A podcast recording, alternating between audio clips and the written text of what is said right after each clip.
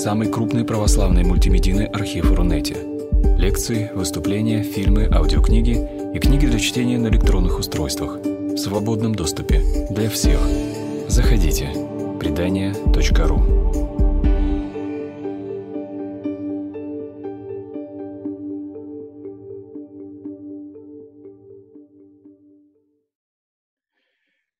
Тема лекции о призвании Божией касается, наверное, каждого из нас.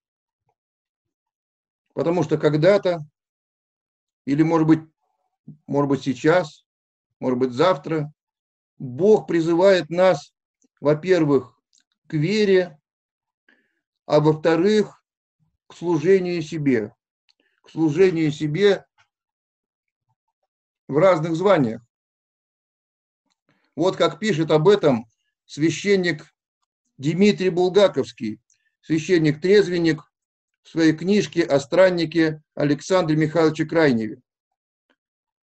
Бог не хочет смерти грешника, но всем желает спасения. Всех призывает к себе, хотя не всех одинаково. Одни слышат его призвание еще в юности, другие в летах зрелости или старости. Иных он пробуждает от духовного сна необычайными мерами, других – обыкновенными способами. И когда перед твоими глазами, перед твоим, сказать, умственным взором проходит, проходят судьбы подвижников русской иммиграции, то вот множество вот этих необычайных мер, которые, которым, которыми Господь их призвал, они и удивляют, и показывают действие Божие в этом мире, в этом мире, который в 20 веке ну просто ужасен. Это и революции, и войны, и предательство, и жуткие условия жизни. Однако, несмотря на эти условия, Господь призывает к себе людей. Самым известным, может быть, из тех имен, которые заявлены в анонсе этой, этой лекции, это митрополит Антоний Сурожский, митрополит Антоний Гулюм. Родившийся в 1915 году в семье русского дипломата в Персии, конечно, он принадлежал к православной семье, к православной вере. Он очень уважал своего отца, который был достойным человеком и учил его так сказать, правильному направлению жизни. Но вот церковным человеком Андрей Блюм не был. Да, спасибо за картинку. Это уже, конечно, Андрей Блюм э, занимается с детьми примерно еще меньше, чем в этом возрасте, в 14-летнем возрасте, в Париже, после того, как его семья э, остановилась в этом городе сказать, на долгое время, Андрей Блюм оказывается призван на лекцию. Оказывается призван на лекцию одного известного русского богослова и священника. И в третьем томе его собрания сочинений могу порекомендовать вам его статью «В чем мы, православные, не оправдали своего призвания», где владыка Антоний говорит о своем призвании. Он говорит о своем призвании, я буквально прочитал бы немножко. «Я открыл Бога подросткам, когда Бог не существовал для меня. Я открыл его, когда не искал его. Возможно, он нашел меня. Это говорит человек, родившийся в православной семье, но не имеющий вот, вот этого опыта церковной жизни. На волейбольном поле ко мне подошел наш руководитель, там скаут-мастер, очевидно, и сказал, что наступил Великий пост, и приглашен замечательный священник, чтобы поговорить с нами, с мальчиками.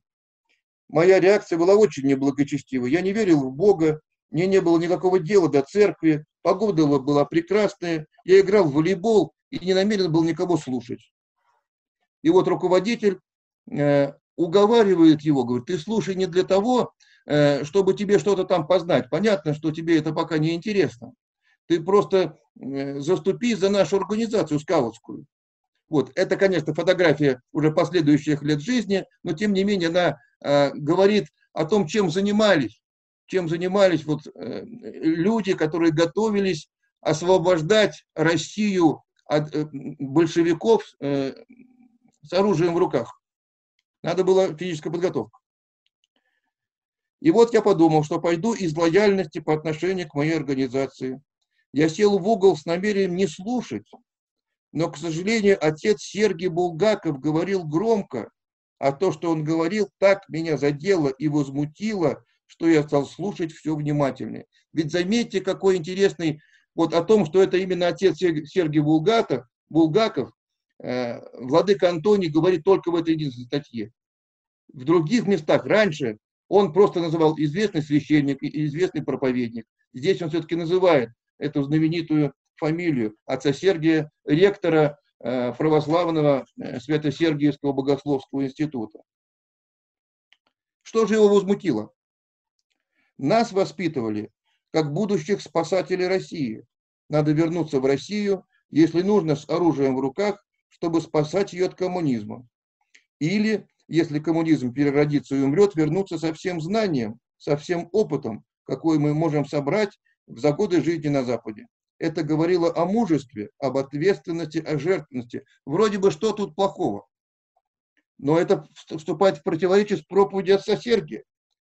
Нам проповедовал кротость, смирение, прощение, что казалось мне совершенно чуждым нашему идеалу, и не отвечала нашему стремлению спасать родную страну, ради которой мы жили, учились, тренировали себя физически, умственно, нравственно.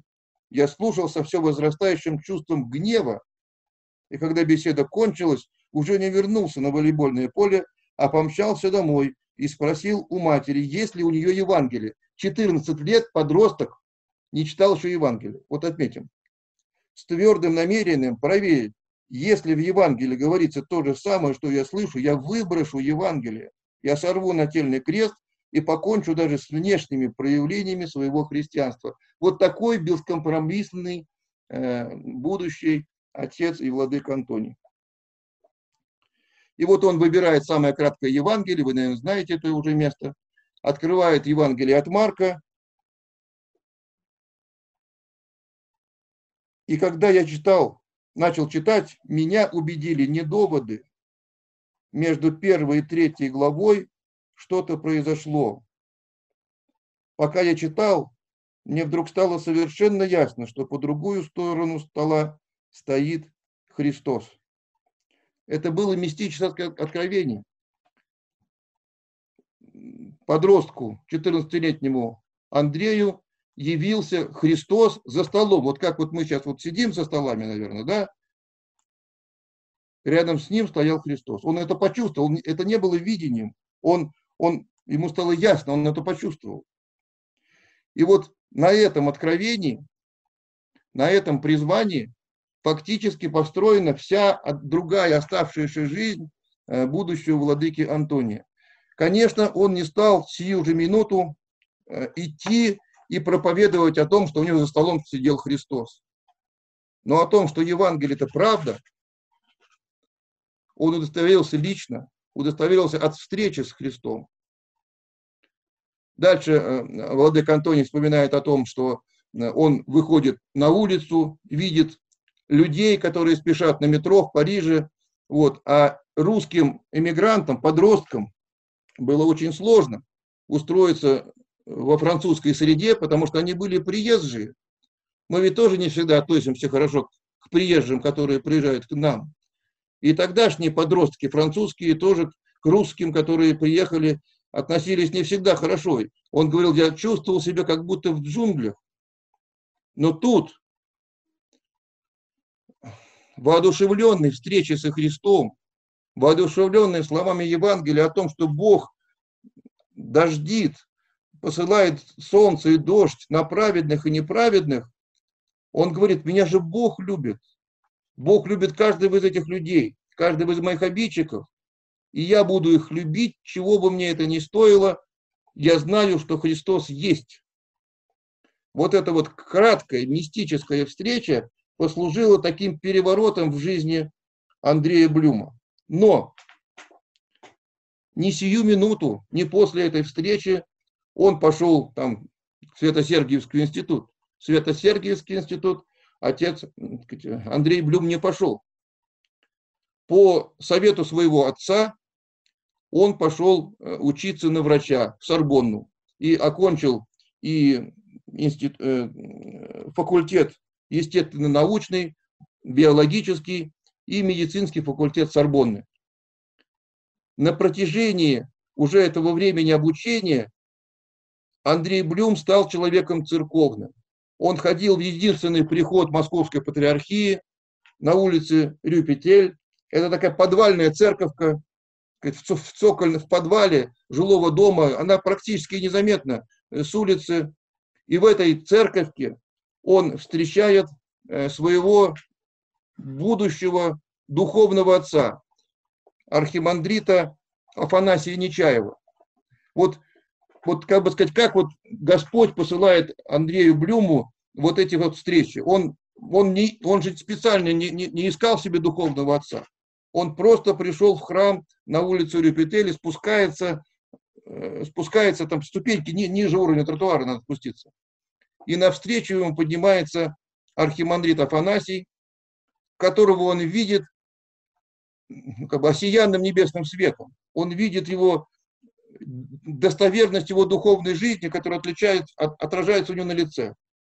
И вот он прямо сходу, он подходит к нему и просит его быть его духовным отцом, не спрашивая, откуда вы, э, как, какое у вас образование, э, есть ли у вас там вирус или нет у вас вируса.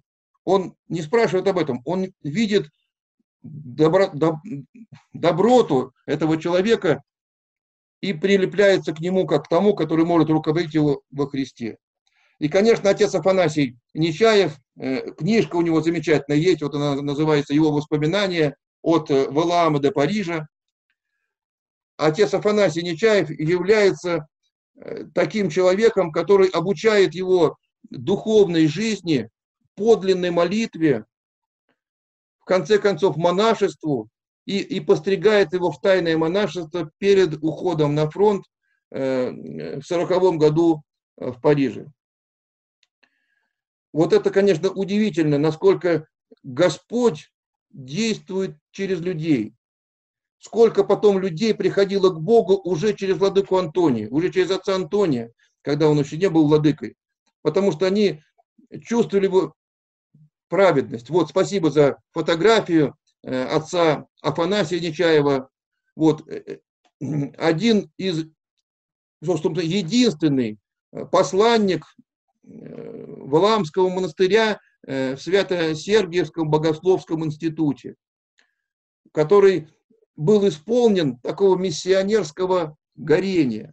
Отец, отец Афанасий э, вот и спрашивает у настоятеля монастыря позволения учиться дальше, вот, его благословляют, и э, с, сказать, с далеких скал Валаама, которые уже в 1939 году становятся советскими, вот, он еще в 20-х годах поступает одним из первых э, в Свято-Сергиевский богословский институт и, и кончает его. И вот это э, горение, как бы сказать, миссионерство сочетается в нем с глубиной духовной жизни, подлинной духовной жизни, не только, не только связанной э, с внешним облачением и даже постригом.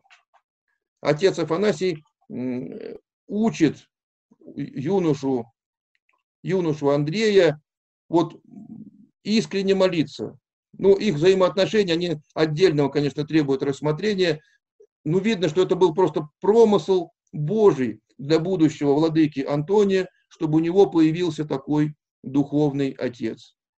Меня больше всего поразила уже готовность Андрея Блюма принять монашеский постриг. А это было связано с отказом, с необходимостью ухода от, от мамы, папа умер к тому времени, от мамы и от бабушки. И вот, вот этот разрыв внутри, внутри себя, владыка Антоний, тогда еще, да, Андрей Блюм, э, никак не мог преодолеть. И никак его отец Афанасий не толкал ни в сторону остаться дома, ни в сторону, так сказать, принять монашество. И когда вот он как бы переболел, преодолел себя, от, от, отвергся от своих родных, вот, как бы сказать, принес уже мысленную жертву, тогда отец Афанасий говорит, а вот теперь возвращайся домой и живи со своими родителями, бабушкой за послушание.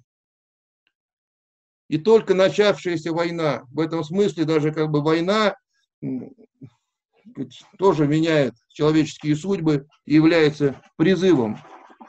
Начавшаяся война приводит к тому, что принимает а, Андрей, хирург, врач французской армии, принимает тайный постриг. Отец Афанасий постригает его тайным образом в монаха, но 10 лет, об этом никто не знает. 10 лет он трудится просто как человек, как медик, и словами, и, и руками участвует в французском сопротивлении. И внутри у него ведется вот эта духовная работа. Он, конечно, э, пишет и матери, и бабушке своей, вот, не оставляет их внешне, но внутри он уже сложившийся отец Антоний, сложившийся такой вот подвижник.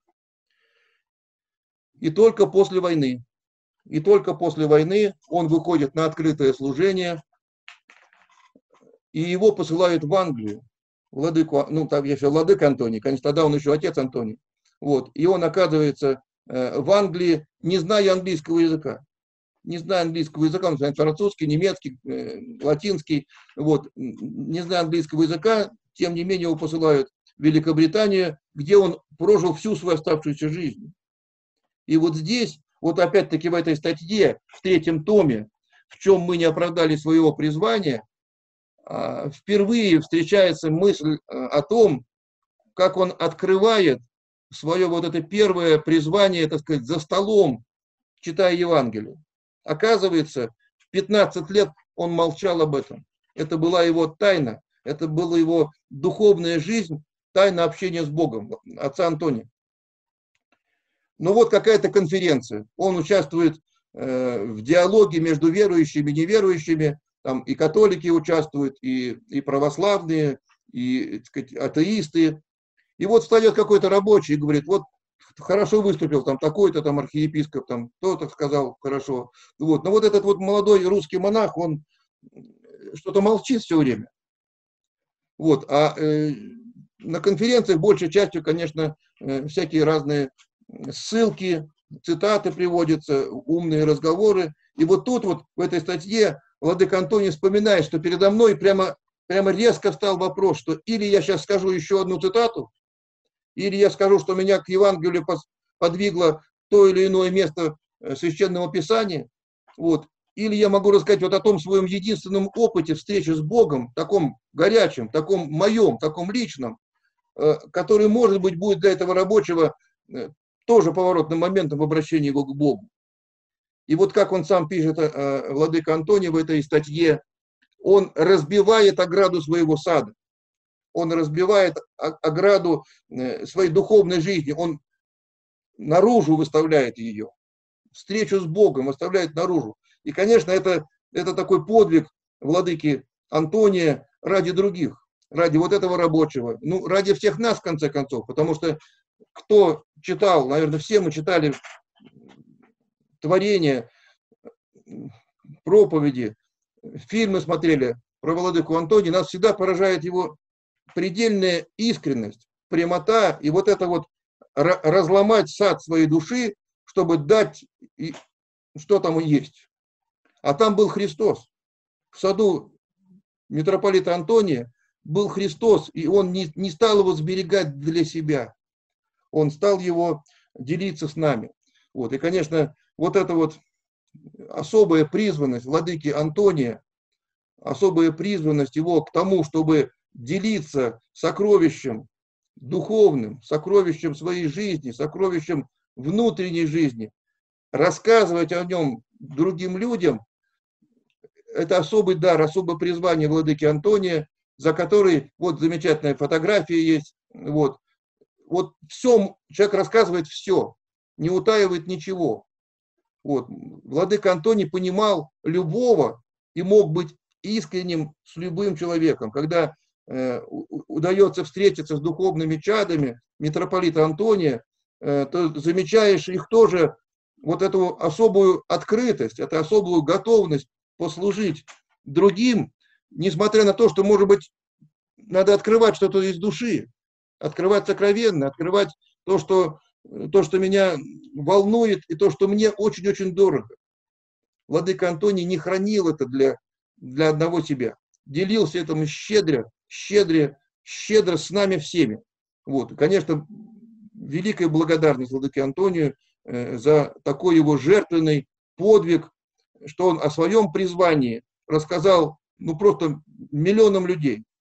Вот. И рассказал это не как на какой-то площадке общественной, а как будто рассказал тебе лично. Рассказал, вот, чтобы ты тоже был за этим вместе столом, читал Евангелие, ощутил живого Христа. Уже владыка Антоний встречался на своем пути со многими и многими людьми, э, которых он, с которыми он где-то встречался больше, с которыми встречался меньше, которых он знал близко, некоторых просто на встречах с ними, с ними общался. Вот. Следующим именем, э, которое хотелось бы вспомнить, о призвании которого человека хотелось бы отдельно говорить, это мать Мария Скопцова. Владык Антоний знал ее и называл ее святая наших дней. Это святая наших дней и для наших дней. Вот, э, списательница жизнеописания э, преподобной мученицы Марии Скопцовой, Ксения Кривошеина, написала о ней замечательную книгу, вот по этим словам, святая, святая наших дней. Вот маленькая Елизавета Пеленко, живет она в Анапе, лучший друг у нее, э, с которым она знакомится уже в Петербурге, это правая рука императора Александра Третьего, Константин Петрович Победоносцев, который с этой девочкой, которая там во внучке ему годится, ведет совершенно уникальные э, беседы о Боге, э, серьезные беседы. Он с ней дружит. Мы, говорит, дружим с Константином Петровичем.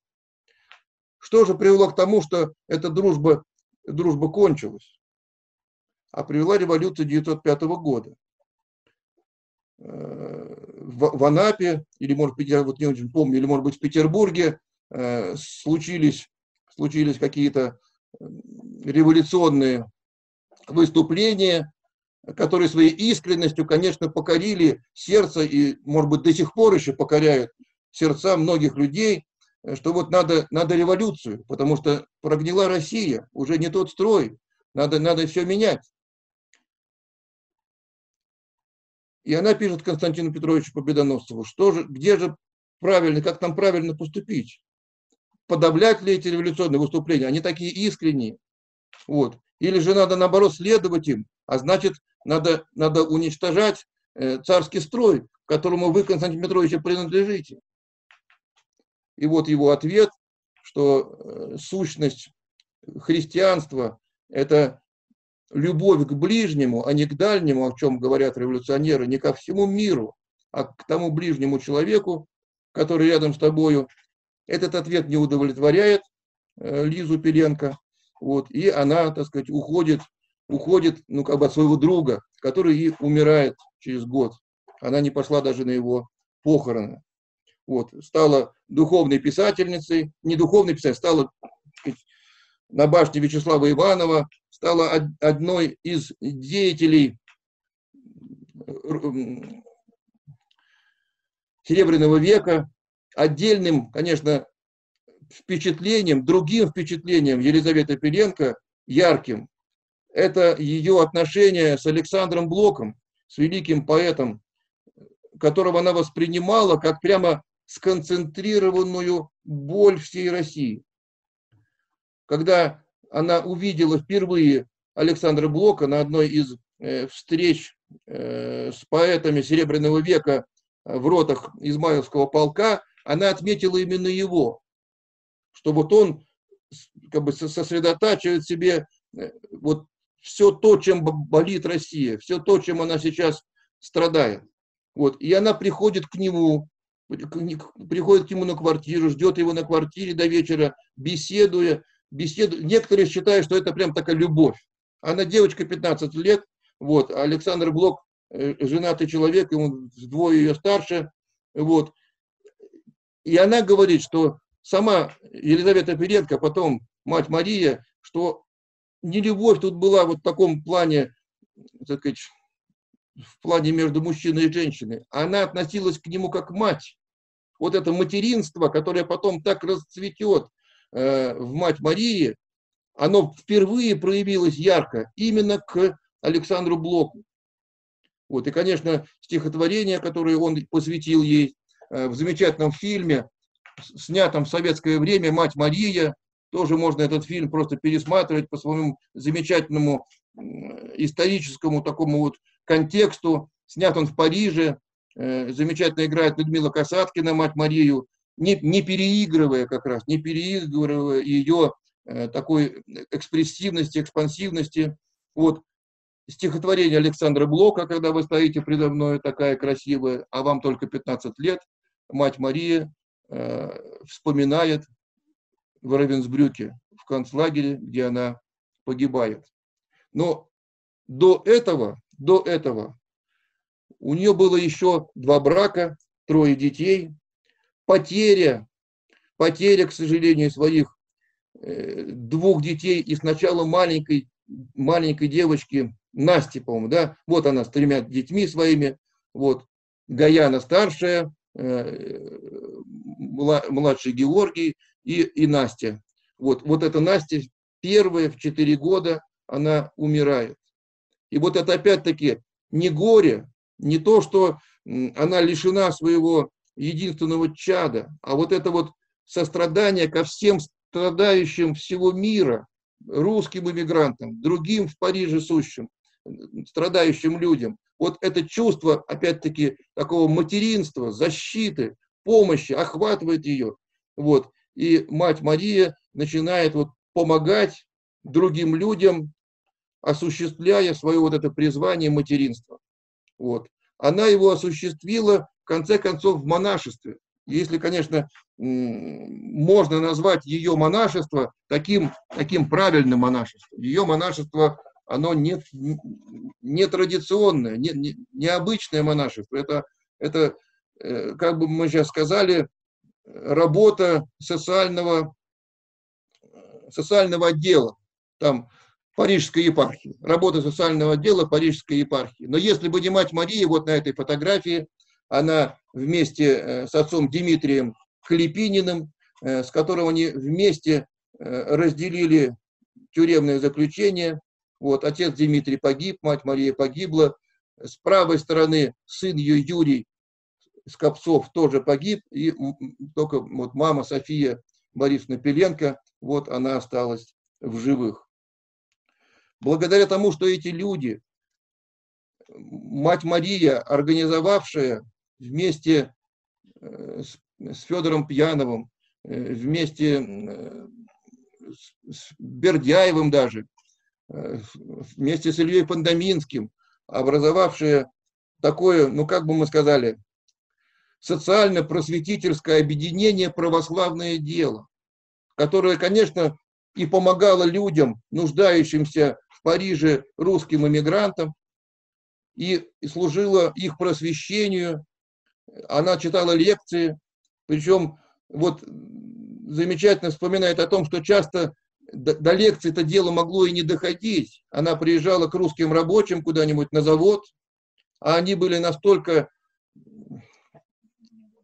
разочарованы в жизни, настолько готовы даже к самоубийству, не говоря о пьянстве, вот, что надо было, было иногда сначала помыть им пол, а потом уже с их разрешения читать им какие-то лекции. Отдельным служением Мать Марии было служение русским, находящимся в домах для э, умалишенных во Франции, в Париже. потому что они часто не говорили на французском языке и ни на каком иностранном языке, не могли себя защитить. Вот, их отправляли именно вот в эти вот э, в дома.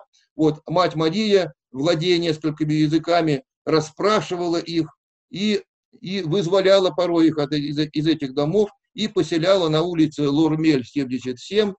Э, собственно говоря, это э, французский, парижский адрес вот этого православного дела, где находилось общежитие, где находилось, ну, лекторий, это, ну, наверное, лекторий можно так назвать, но попробуй-ка людям, у которых нет ничего, попробуй-ка прочитаем лекции, чтобы что-то в них осталось.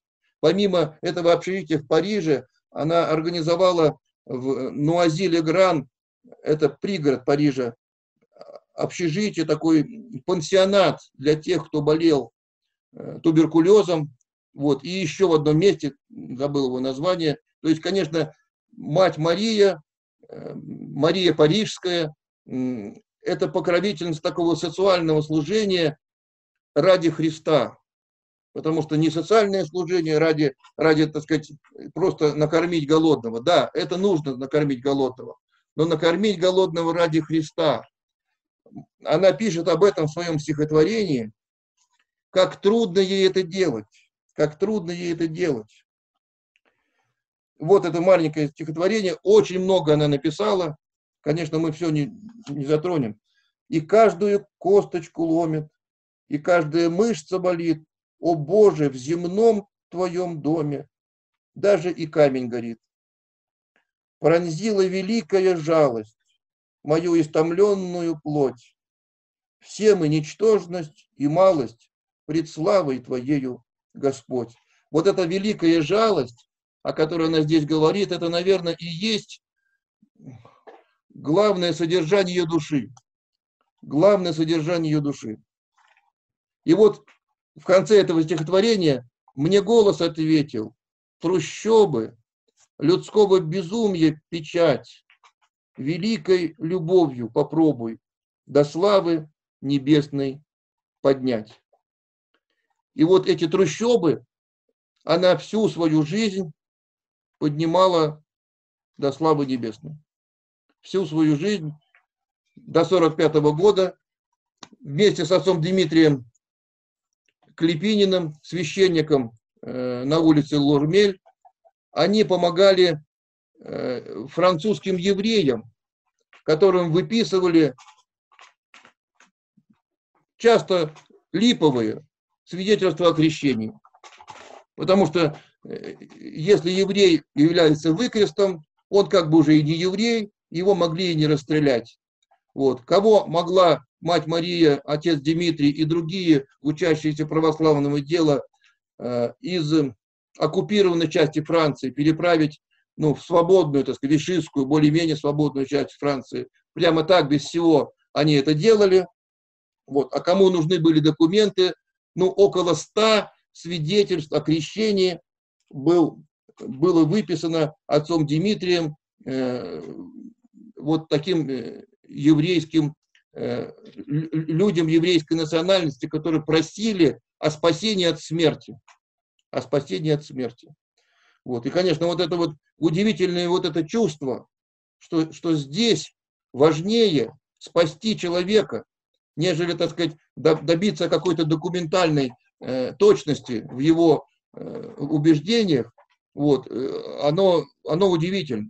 Оно удивительно. Нашлись, конечно, доносчики, вот, и мать Мария, и отец Дмитрий Клепинин, и сын мать Марии Юра Скопцов.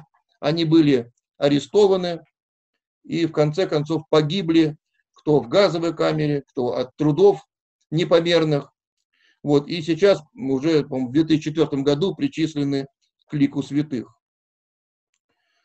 Вот это призывание, которое пережили, пережили на себе мать Мария, призывание к монашеству особого содержания, монашество, содержание которого материнство для бедных, материнство для нищих, материнство для неимущих.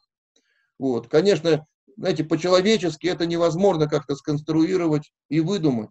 Это, конечно, был, был особый путь э, преподобной мученицы Марии, Вот, и как отец Дмитрий Булгаковский говорит, что одних он пробуждает Господь необычайными мерами, других обыкновенными способами. Вот, и тут два слова можно сказать про отца Дмитрия Клепинина, э, помощника матери Марии, моложе, священника моложе ее, вот, э, который пришел к вере, осознанной вере в Белграде, когда в эмиграции попал в кружок семьи э, зерновых, э, зерновых, который назывался Ковчег. И вот в этом ковчеге, в этом, в этом общении с единомышленниками, с верующими людьми, которые болели за Россию эмигрантами, которые тоже, Софья Михайловна Зернова тоже основала приют для детей, вот, а Николай Михайлович Зернов Э, сделал очень много и для русской иммиграции, и для э, проповеди православия в тогдашнем, в тогдашнем мире. Вот среди вот этого кружка, который еще не кружок РСХД, это как бы еще до РСХД, до русского христианского движения кружков. В этом кружке отец Дмитрий, Дмитрий Клепинин, такой маленький уволень такой, такой добряк, э, получил вот этот вот неодолимое влечение ко Христу. Он тоже оканчивает Свято-Сергиевский институт. Мало того, он даже э, едет стажироваться в Соединенные Штаты на, на, на год, там, чуть поменьше, чем на год, изучает творение апостола Павла э, США. Вот, потом возвращается в Париж, и не может, он, он не хочет быть монахом, он хочет быть э, простым человеком, служить Богу как простой человек, долго не находит себе подругу жизни. Наконец, вот раба Божия Тамара встречает, вот, как, как увидят друг друга, вот, и она становится верной его э, супругой до конца его такой недолгой, недолгой жизни. Отец Дмитрий э, тоже скончался в концентрационном лагере от непомерной работы в Бухенвальде.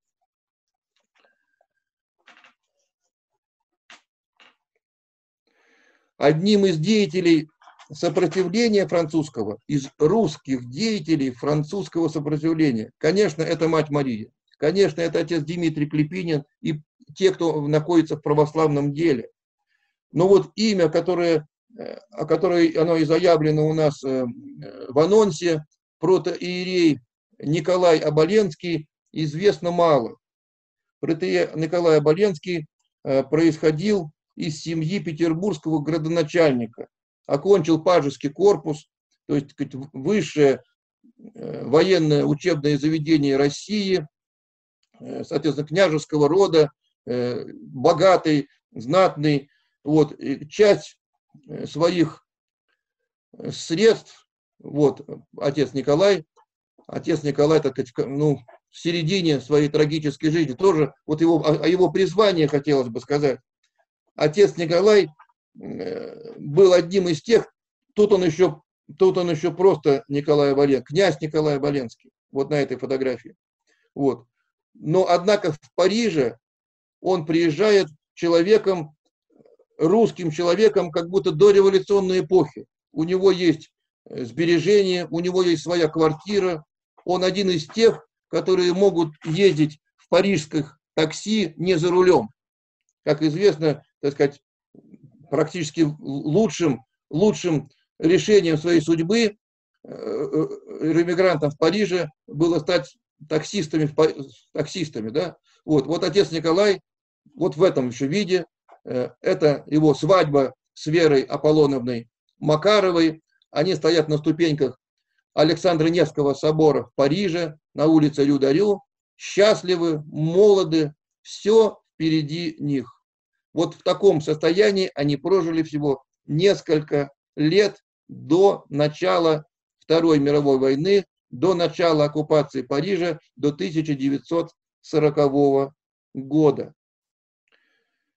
И как только наступила оккупация Франции, очень много русских эмигрантов вступили в движение сопротивления, в том числе и Николай Оболенский, и его молодая супруга Вера, которую так по-домашнему называли Вики.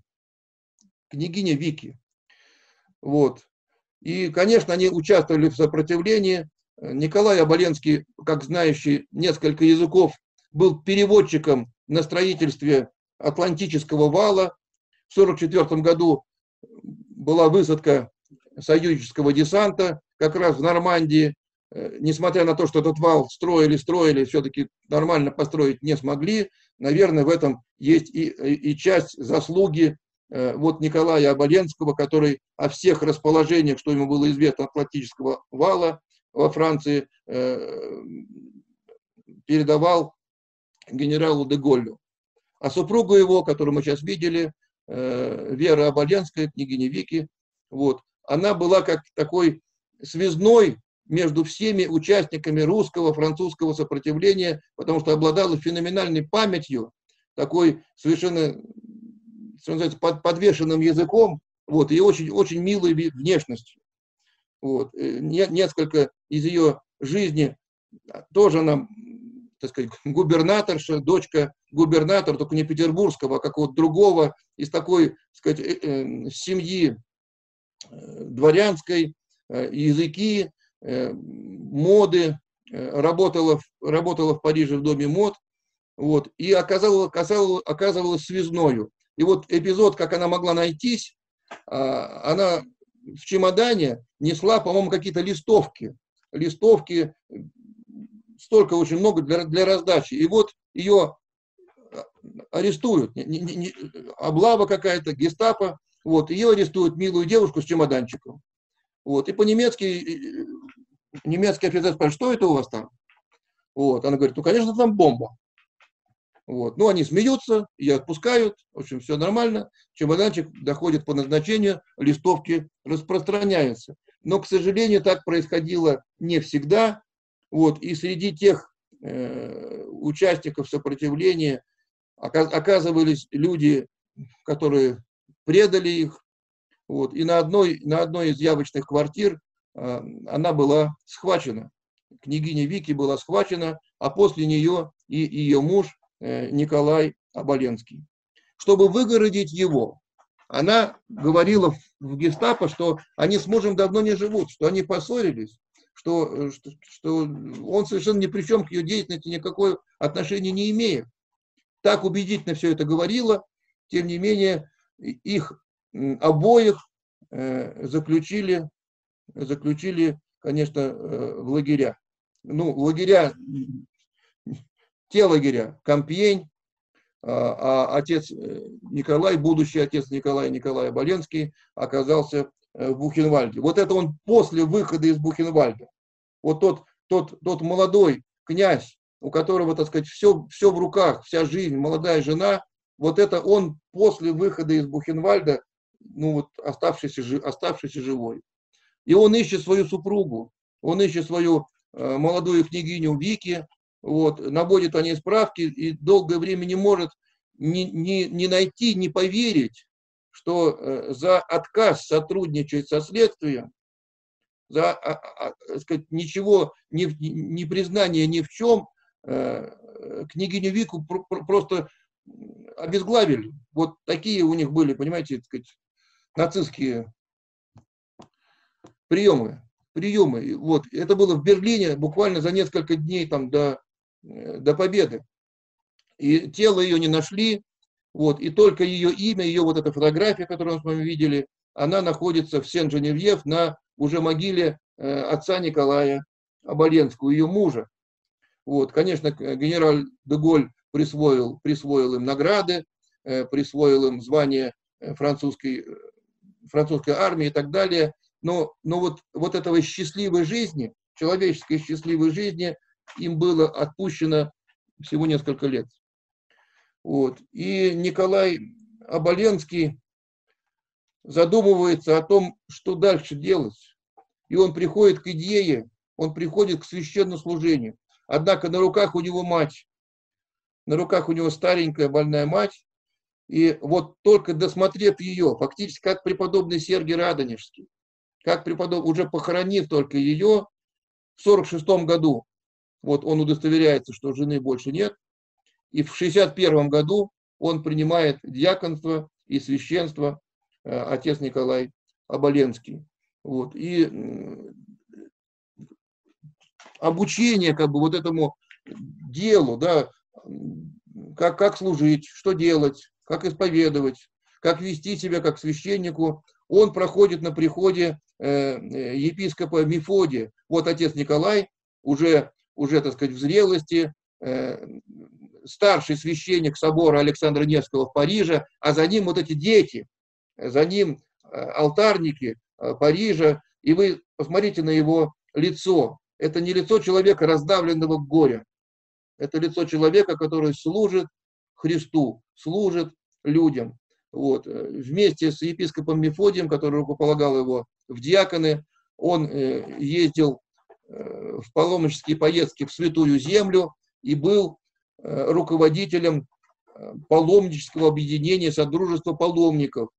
Вот. Его авторитет, то, что он прошел в жизни, было настолько неоспоримо в русском Париже, что просто любой считал за счастье исповедоваться э, и причаститься у отца Николая. Вот. Прошел человек через горе, прошел человек через потери, ну просто, ну вот да, самого дорогого в своей жизни. Тем не менее, смотрите, он не не сломался, он не согнулся, он стал служить Богу. Вот, вот таким был призыв Бога к нему. Он услышал этот призыв, исполнил его э, тогда, э, когда он мог его исполнить, посчитав для себя таким же долгом послужить и, и своей матери, которой он послужил до смерти. Вот эти награды, которые мы видим на груди, это все боевые награды э, за участие Э, во французском сопротивлении. Вот, удивительный человек, удивительный человек, отец Николай. Э, его же, как бы понимаете, один, один подвижник, он, он как-то связан с другим. Э, волей-неволей мы вспоминаем и другого. Я вот, может быть, упомянул уже, что рукоположил священный сан, диаконский, диаконский сан, и готовил его к принятию священства епископ Мефодий Кульман, епископ Мефодий Кампанский, э, э, который всю свою жизнь прослужил на маленьком приходе в Аньере. Аньер – это пригород Парижа, что-то вроде нашего Пушкина или Павловска. Вот. Вот владыка Мефодий, еще, наверное, иеромонахом, э, в своем кабинете. Приход в Аньере – это фактически особняк, трехэтажный особняк, где в большой комнате на первом этаже помещение для храма, на втором этаже вот для причта, для настоятеля, гостиная, столовая, и на третьем этаже э, в начале было общежитие для неимущих женщин, э, которых, э, которые потом преобразилось в отдельную просто и старческий дом, и монашескую общину в Розе-Анбри э, в 40 километрах от Парижа. Вот. Владыка Мефодий – это тоже один из э, просто удивительных подвижников русской иммиграции, больше всего известный тем, что он возобновил паломничество в Святую Землю. Вот отец Николай, эм, о котором мы говорили только что, Оболенский, вот, он как раз помогал ему в этих паломничествах.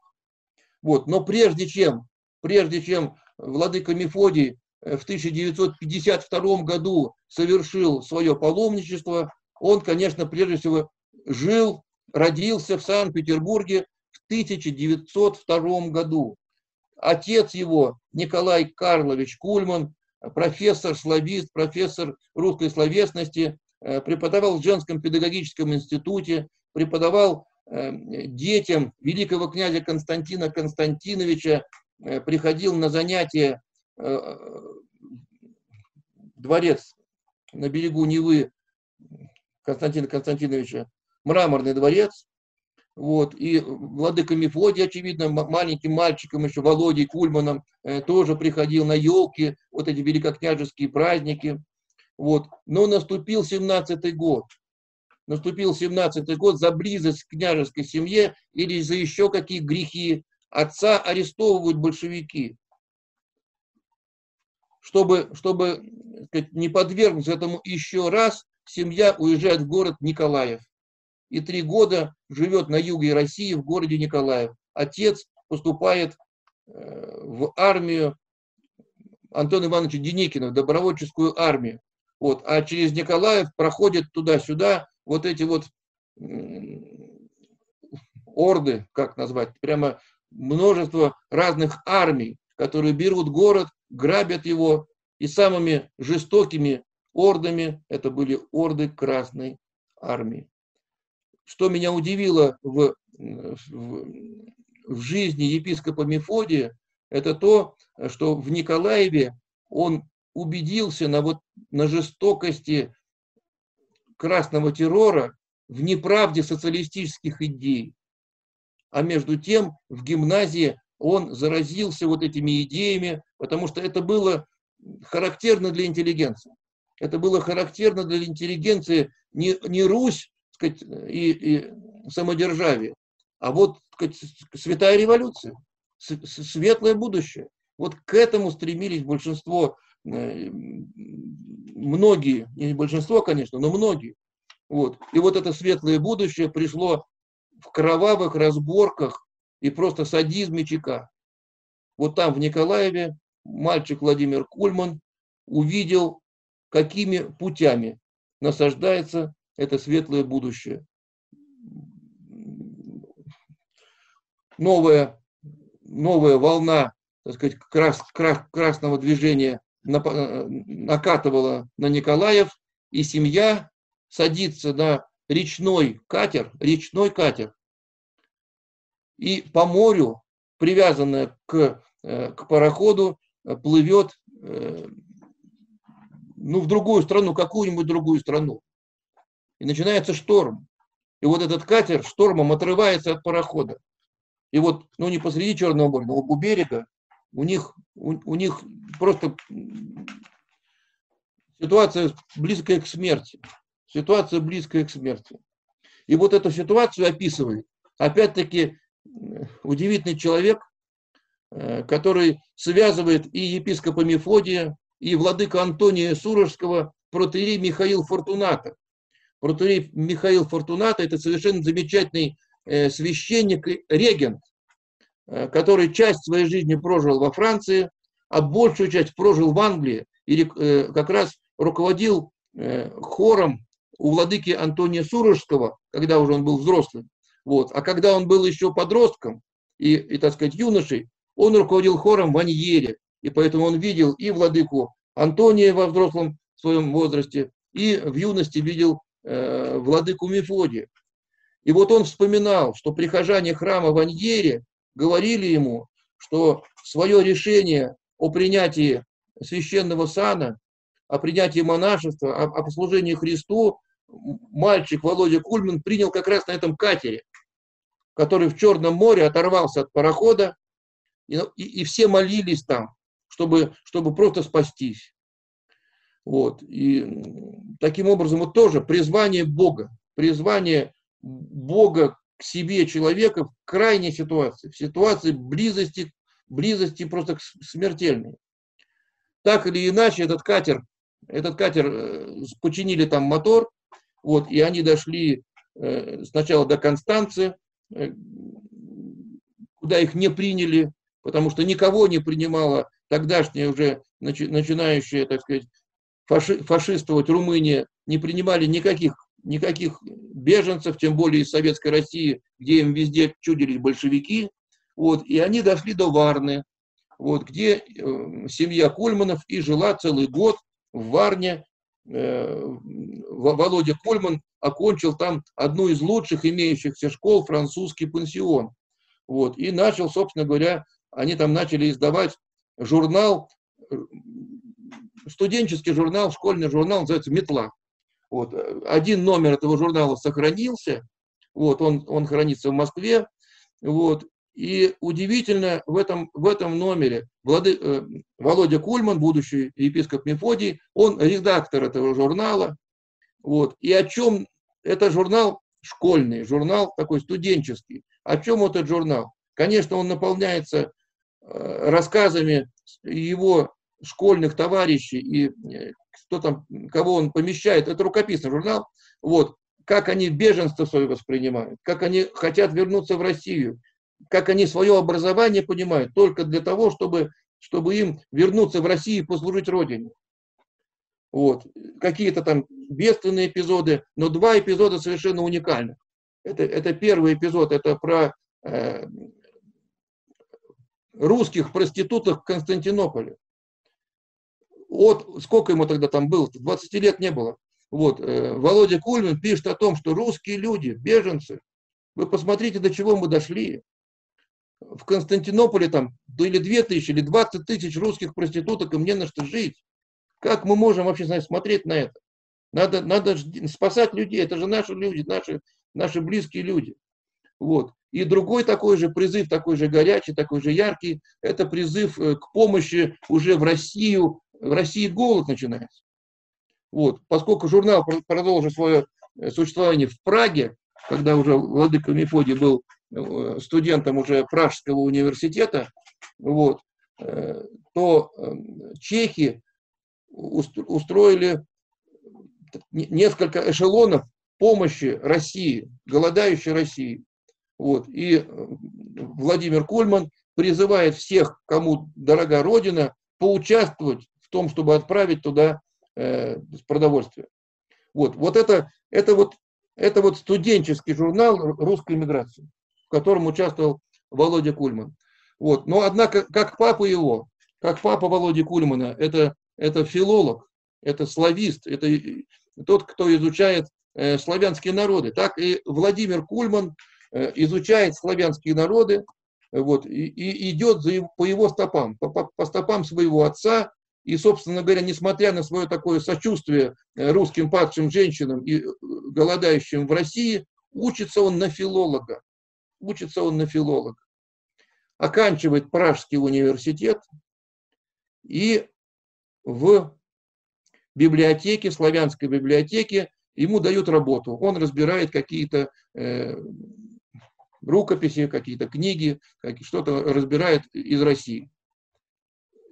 Это 1928 год. 1928 год. И вот он находит листок, желтый уже, пожелтевший листок, на котором распечатан э, призыв патриарха Тихона с 1918 года встать на защиту русских святынь. Потому что убивают священников, убивают э, монахов, убивают епископов, разрушают храмы, разрушают ту часовню, э, оскверняют э, часовню Спаса Нерукотворного в домике Петра Первого, где в юности еще Володя Кульман ходил молиться в эту часовню. Он, они жили там на Петроградской стороне. В домике Петра Первого было 200 лет часовни Спаса Нерукотворного. Это все оскверняется. И владыка Тихон, святейший наш патриарх Тихон, вот пишет такие слова, пишет такие слова. Э, который говорит, призываем вас, чада церковные, встать на защиту поругаемых святынь. Эти ли слова в точности? Не, не, непонятно, какие слова сказать, повлияли, повлияли на выпускника Карлова университета, у которого впереди ну, замечательная так сказать, научная карьера, он замечательный ученый мог бы быть. Но вот он находит этот листок патриарха Тихона, он идет за благословением к пражскому епископу Сергию Королеву и поступает в Свято-Сергиевский Богословский институт в Париже. И вот это его прекрасное образование, европейское образование, вся его филология идет в тартарары. Он становится священнослужителем, постригается в монахи и всю свою жизнь на вот этом маленьком приходе в Аньере проводит маленьком приходе в Андере. Вот как Господь его призвал. Вот Господь его призвал через листок патриарха Тихона. Вот, конечно, ну, вот, вот и, и такое бывает призвание. Конечно, наверное, не только это. Конечно, наверное, и э, общение с таким подвижником, как э, архиепископ Сергий Королев, э, который в Праге объединял, как бы и, и лично объединял и, и старался найти работу, найти для тех, кто там из русских э, остался жить, много можно назвать каких-то каких важных вещей для владыки э, будущего Мефодия Кульмана, но я бы отметил два. Это вот эта молитва на оторвавшемся речном катере в Черном море и этот вот листок с воззванием патриарха Тихона, прочитав который, он понял, что какая может быть наука, когда гибнет Россия, когда гибнет православие, и, ну, и, и нужно защищать вот, всю свою оставшуюся, всю свою, всю вторую половину жизни, большую часть своей жизни, э, епископ Мефодий, это совершенно замечательный священнослужитель э, с, с уникальным, э, с уникальным опытом создания системы помощи на приходе в Аньере. А после Великой, Великой Отечественной, да, вот спасибо за фотографию, вот эта фотография епископа Мефодия, вместе с отцом Александром Ребендером и, и детьми вот прихода в Аньере. Вот такая там прям дружная семья, дружная семья. Вот, посчастливилось побывать на этом приходе, вот, э, увидеть, какое там все маленькое. Буквально весь храм занимает, я не знаю, две наших комнаты, понимаете, маленькое все. Вот, и, и вот на этом маленьком пространстве творились великие дела милосердия. Э, кормился Париж и в годы э, там, забастовок, и до войны, и во время войны. И там тоже укрывались евреи. И тоже э, вот этот вот приют в Розе-Анбри, э, в пригороде, не в пригороде Парижа, там в другом департаменте, департаменте вот, э, который относился к андерскому приходу, там люди могли просто и отдохнуть на лето приехать, прихожане Аньерского прихода, и просто дожить, что называется, до блаженной кончины. Это, этот, этот дом остался, это, это кладбище осталось в Розеанбри. Вот.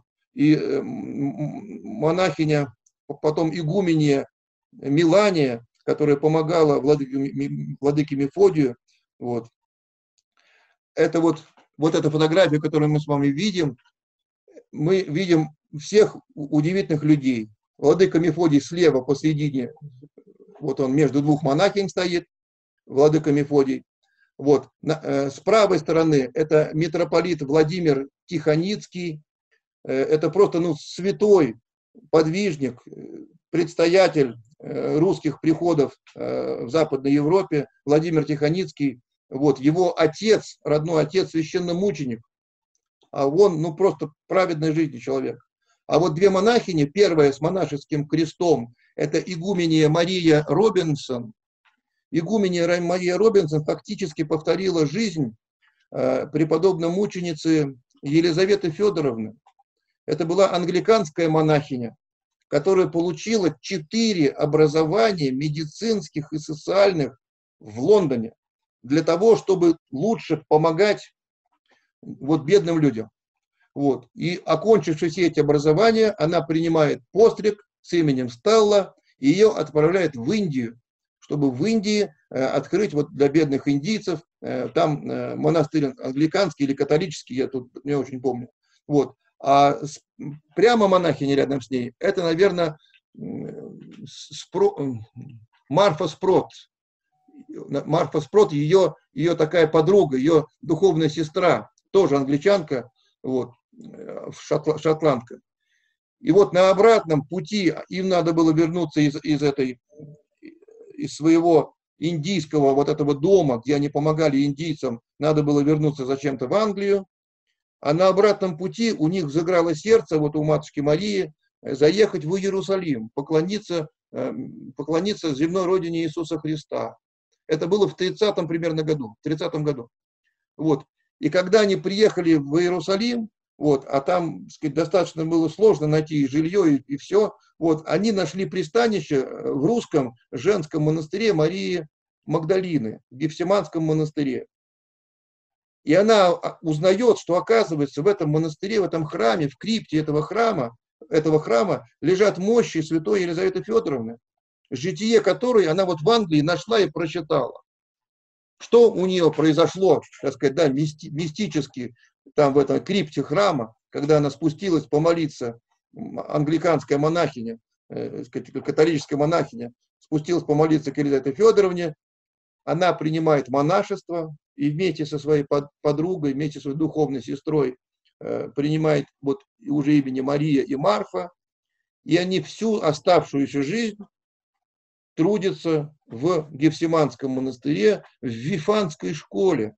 Вифанская школа – это как бы один из отделов Гефсиманского монастыря, он и до сих пор существует. И эта Вифанская школа совершенно в замечательном сейчас состоянии, но начинала эту школу, начинала вот именно Мария Робинсон, вот, с которой дружил епископ Мефодий, у которой произошла встреча, у которой призвание Божие произошло не только тогда, когда она получала в Лондоне четыре образования социальных, но тогда, когда она встретилась с мощами Елизаветы Федоровны Романовой. Да, вот это, конечно, тоже человек, может быть, это не русская иммиграция, это иммиграция, это уже, так сказать, английская иммиграция, вот, и человек, обратившийся к Богу вот таким чудным просто способом, просто чудным, вот, все свои сбережения, все свои английские фамильные деньги э, эти монахини потратили на Гефсиманский монастырь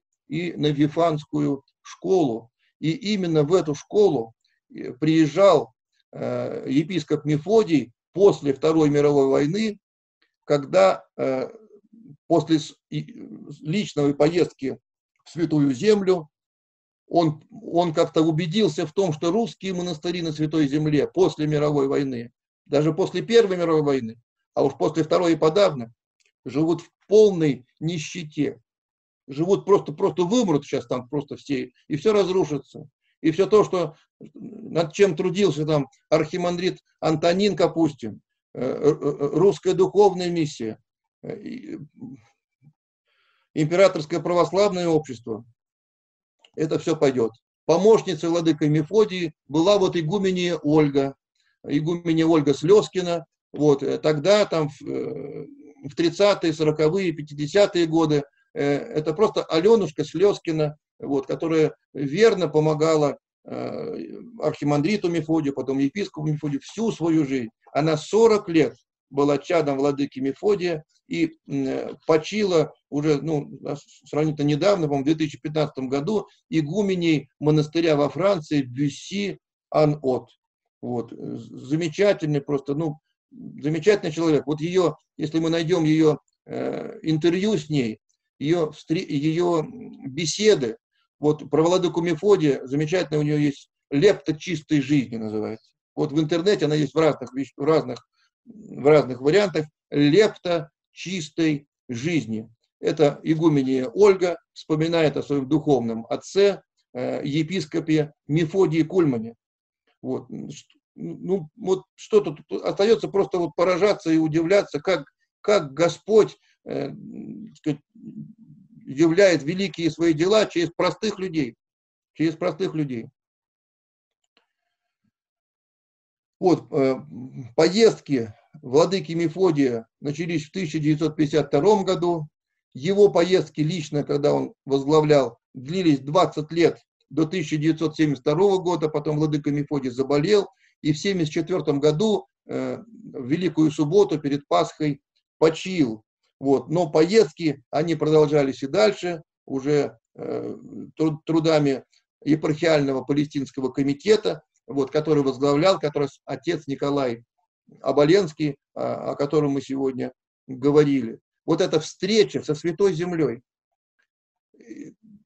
это не встреча туриста, это не встреча туриста э, с новым отелем, с новым видом из окна, это встреча со Христом, это встреча с Пятым Евангелием, это встреча с теми людьми, которые там живут, которые, через которых ты порой видишь вот это вот, вот это призвание Божие, которому посвящена наша, наша с вами сегодняшняя встреча.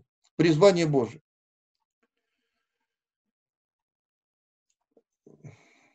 Владыка Мефодий э, Кульман много, несколько лет прожил в Праге. Он прожил в Праге, когда учился там на э, филолога. Э, от, этой, от этого периода у него остались прочная связь э, с архиепископом Сергием Королевым. Он неоднократно приезжал к нему на приход. в Розе Анбри отдыхал. И вот это взаимное, как бы, взаимное влияние друг на друга людей-подвижников, оно, конечно, удивительно. Если кто-то не читал книги епископа Сергия Королева, то всячески можно, можно назвать их «Духовная жизнь в миру», называется книга его, или же о подвиге общения. Владыка э, Сергий Королев, который в Праге был духовным руководителем епископа Мефодия, э, совершенно исповедовал простую вещь. В книжке в его, конечно, об этом лучше написано, что христианин не должен уединяться от всех людей. Собственно говоря, мне кажется, к этому же и владыка Антоний Сурожский об этом же говорил. О подвиге общения. Необходимо известное понуждение себя к тому, э, чтобы общаться с другими людьми. Обычно в этом общении сверкают такие искорки, которые, которые ты сам не родишь, которые ты сам не сделаешь.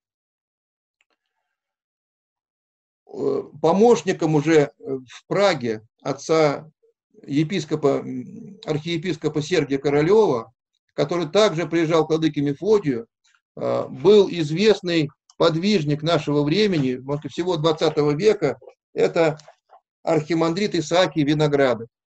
Совершенно человек удивительный, удивительной судьбы и удивительной цельности. Если фактически мы сегодня говорили о тех людях, которые так или иначе находили Бога в своей жизни от, от, от какой-то другой жизни. Не обязательно прям самый греховный. Но что-то, но что-то у них было такое вот не, не православное, не церковное, не духовное. И, и какая-то встреча, там, как у владыки Антония, там, да, с, со Христом за столом, где он читал Евангелие. Или там на пароходе, который оторвался на, на, на катере, который оторвался от парохода в Черном море, такая вот пронзительная молитва и так далее то отец Исаакий с детства видел себя священником и видел себя монахом. Он не видел себя никем другим. Он был э, э, чадом двух преподавателей э, сельских школ. Его еще в детстве благословил отец Иоанн Кронштадтский. С самого детства вместе со своими сестрами он играл священника. Он крестил кукол, он венчал этих кукол, он хоронил воробья вместе со своими сестрами, вот, и у них, только вот они не могли поставить крестик на его могиле воробья, вот, потому что он не крещенный. Вот, такие вот у них были, так сказать, вот такие задумки. Он никем другим быть не хотел. Отец Исааки никем другим быть не хотел. Но какое удивительное послушание отец Исааки проявил к своим родителям, э, по-моему, Иван и Екатерина. Вот. Когда он окончил, окончил вот эту школу, где они были учителями, и хотел пойти в семинарию, хотел, хотел стать скорее батюшкой, то отец его родной, Иван Виноградов, сказал, подожди, сыночек, ты можешь еще передумать. Тебе будет сложно, если ты э, передумаешь идти на светскую работу.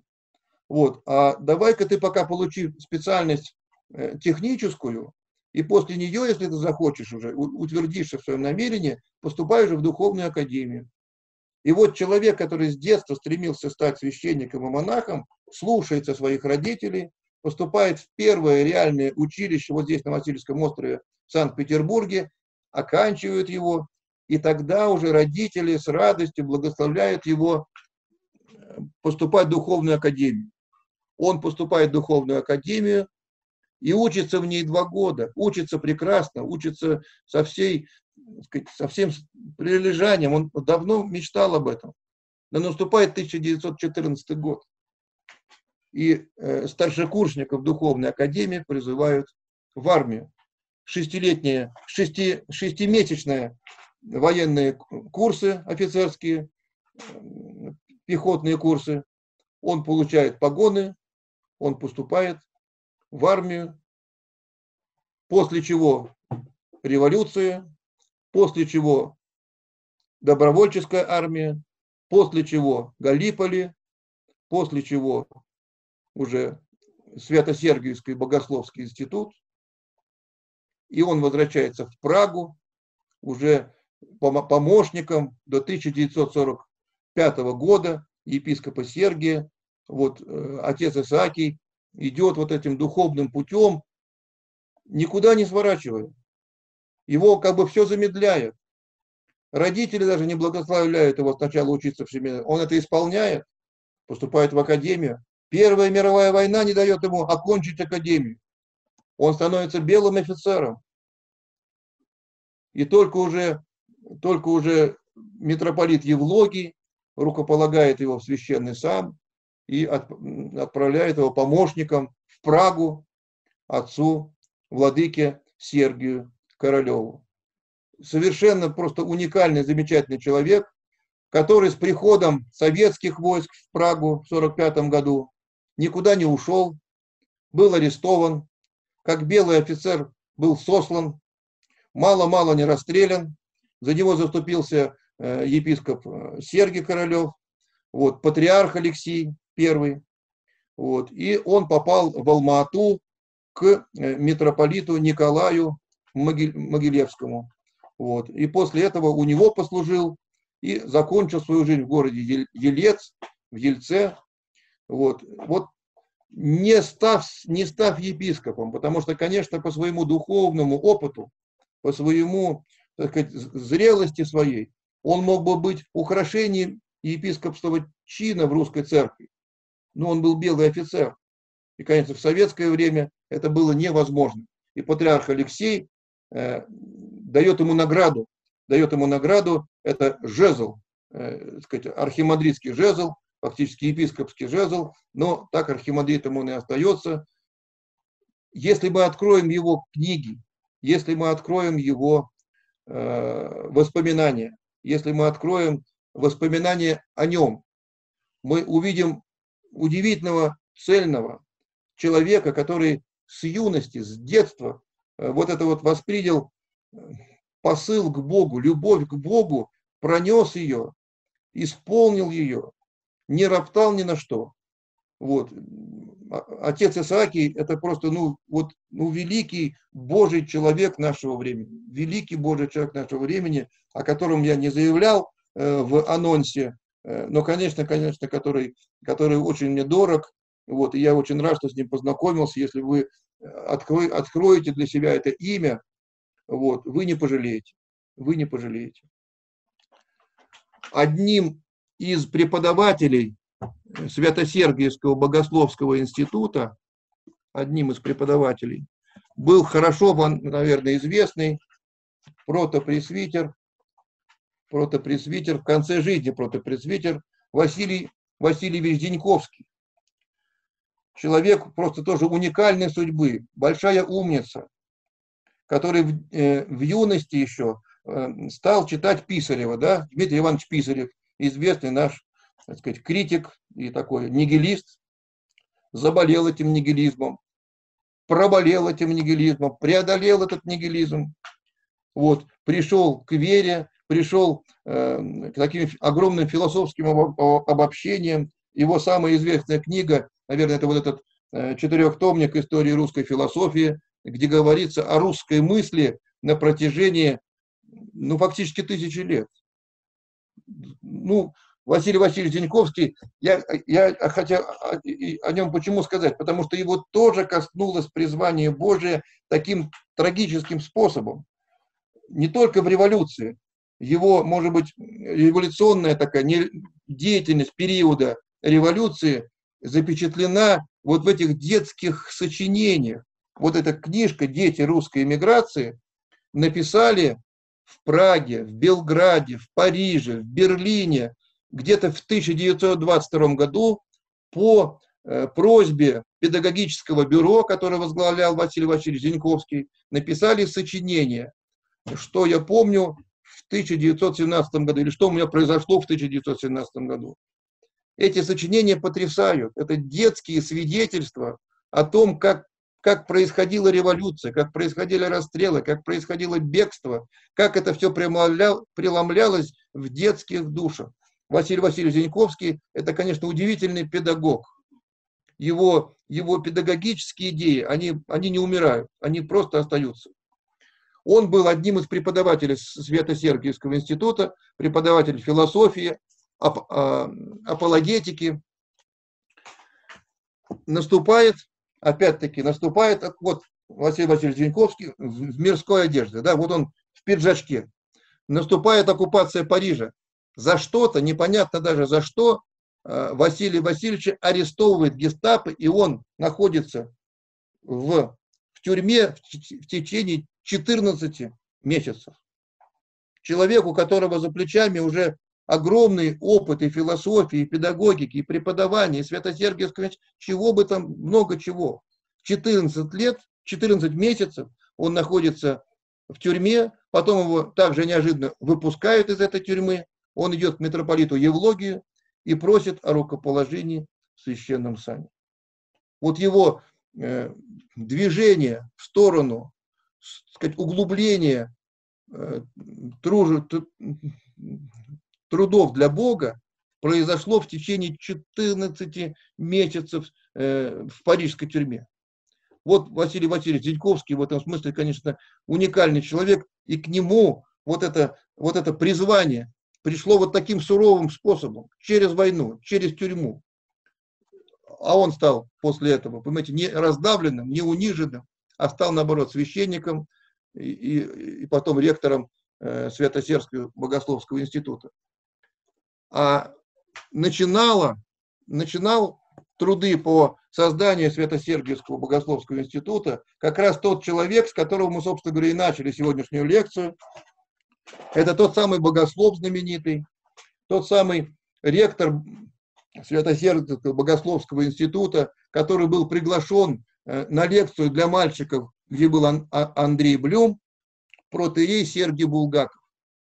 Протеерей Сергей Булгаков – это э, и богословский подвижник, и жизненный подвижник, и человек, который сказать, прошел э, те искушения и мысленные увлечения конца XIX века, вот, отец Сергей Булгаков, да, конца XIX века, и, и, и вернулся в церковь. Сам он по себе. Сам он по себе был из священнической семьи Орловской области.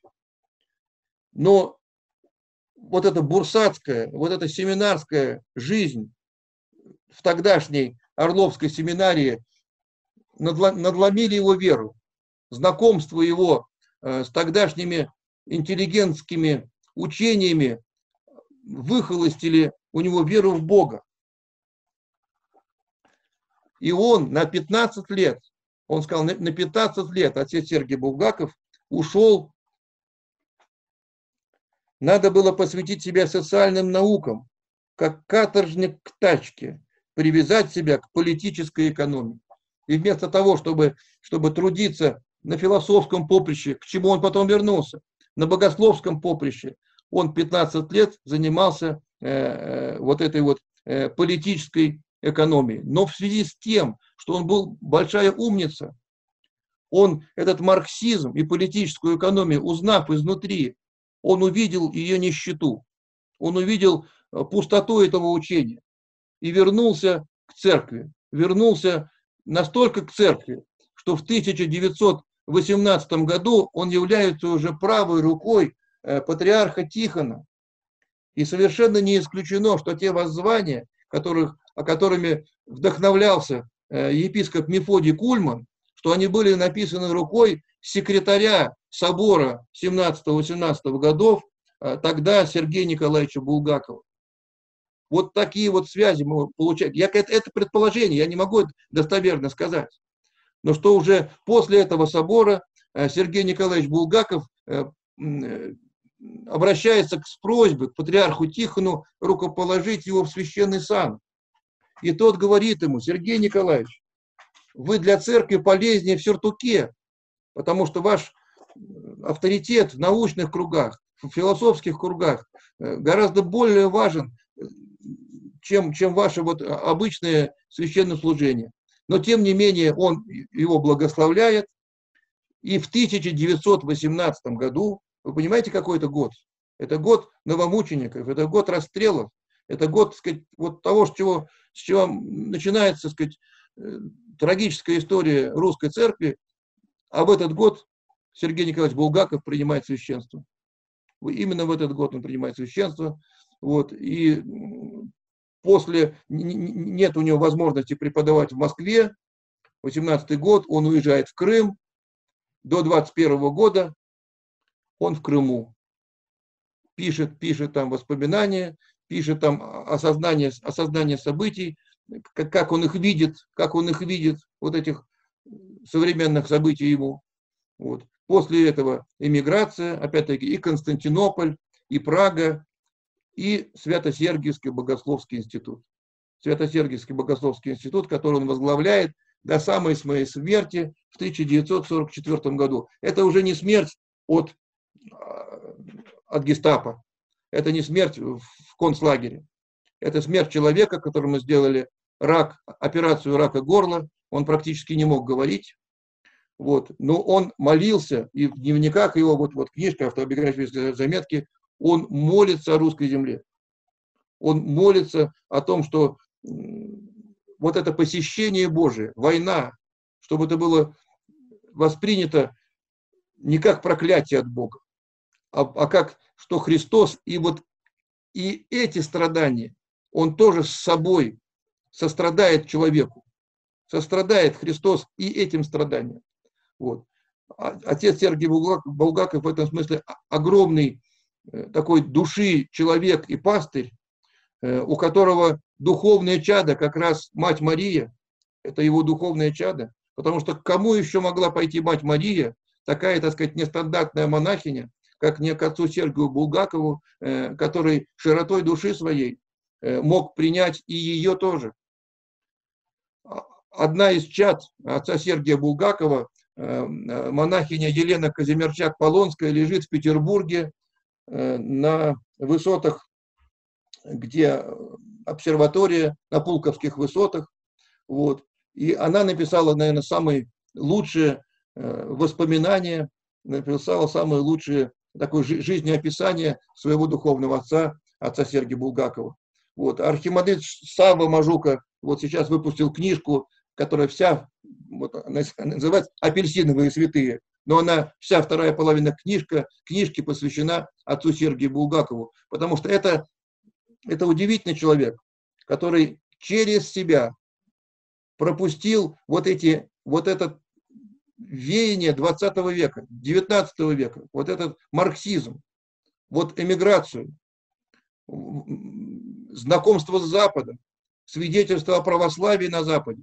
Вот, поэтому, наверное, отец Сергей Булгаков – это человек, который еще не открыт э, на родине, мало открыт на родине, мало известен. Вот, э, человек удивительный. Вот, наверное, кому еще хотел сказать? Каждый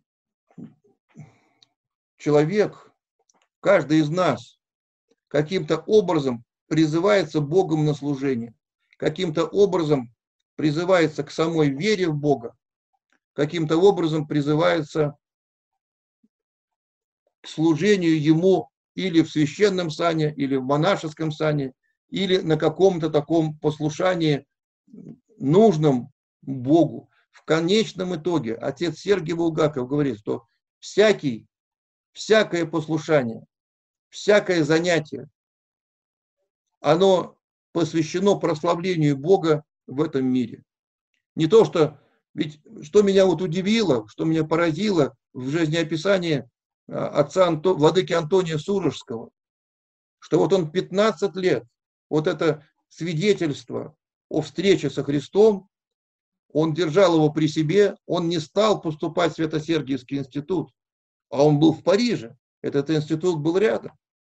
Нет, Понимаете, он, э, он становился по слову своего отца и своему, наверное, желанию, он стал врачом, он стал, как бы сказать, имел светскую профессию, но, конечно, он был исполнен Богом. Мне кажется, это отец э, архимандрит Исааки Виноград. Он не убежал в какой-то дальний монастырь. Он не убежал какой-то скит, где не было бы революции, где не было бы э, каких-то трудностей этого мира. Наверное, и не нашел бы он ни на Афоне даже никакого покоя.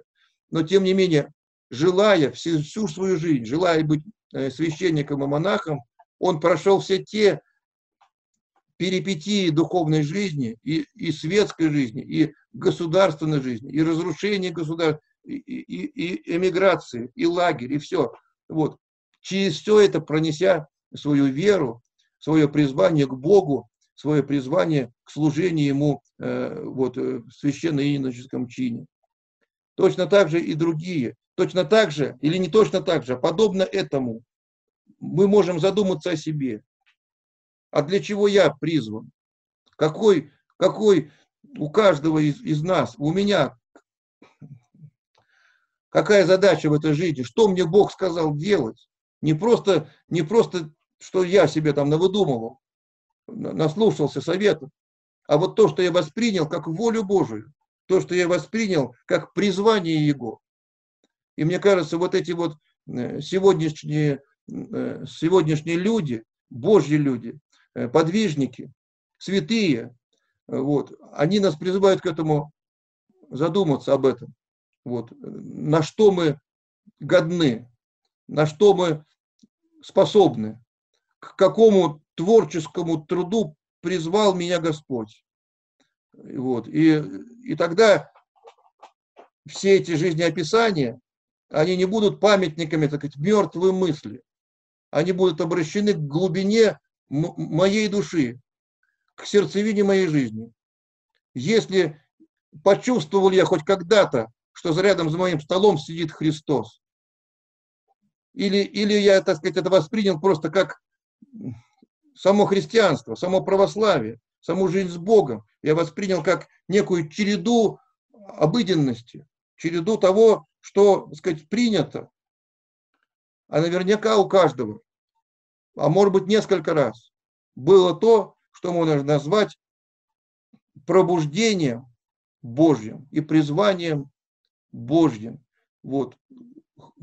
Хотелось бы, чтобы все мы, каждый, услышали бы, верили бы в это призвание не только себя самого, но и своего ближнего, своих э, детей, своих супругов, э, своих настоятелей, своих э, близких людей.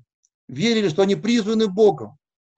И, и мы, в общем, призваны разделить этот труд тоже не как нули, тоже не как рабы, а как вот те творческие люди, о которых мы сегодня с вами вспоминали.